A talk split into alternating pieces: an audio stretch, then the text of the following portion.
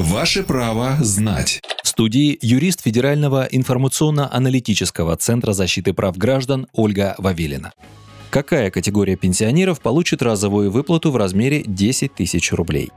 Единовременную выплату в размере 10 тысяч рублей получат все российские пенсионеры, том числе военные и работающие. Соответствующие указы номер 486 и 487 подписал президент Российской Федерации. Получат деньги пенсионеры уже в сентябре текущего года. Важно отметить, денежную выплату не будут учитывать при определении права человека на получение иных выплат и при предоставлении ему других мер соцподдержки. Проживающим в организациях социального обслуживания гражданам также перечислят всю сумму в полном размере. Кроме того, согласно указам, соответствующие выплаты защищены от каких-либо удержаний по исполнительным документам. Для того, чтобы получить 10 тысяч рублей, пенсионерам не нужно подавать никаких заявлений. Выплата будет производиться территориальными органами Пенсионного фонда Российской Федерации на основании документов, содержащихся в пенсионном деле граждан.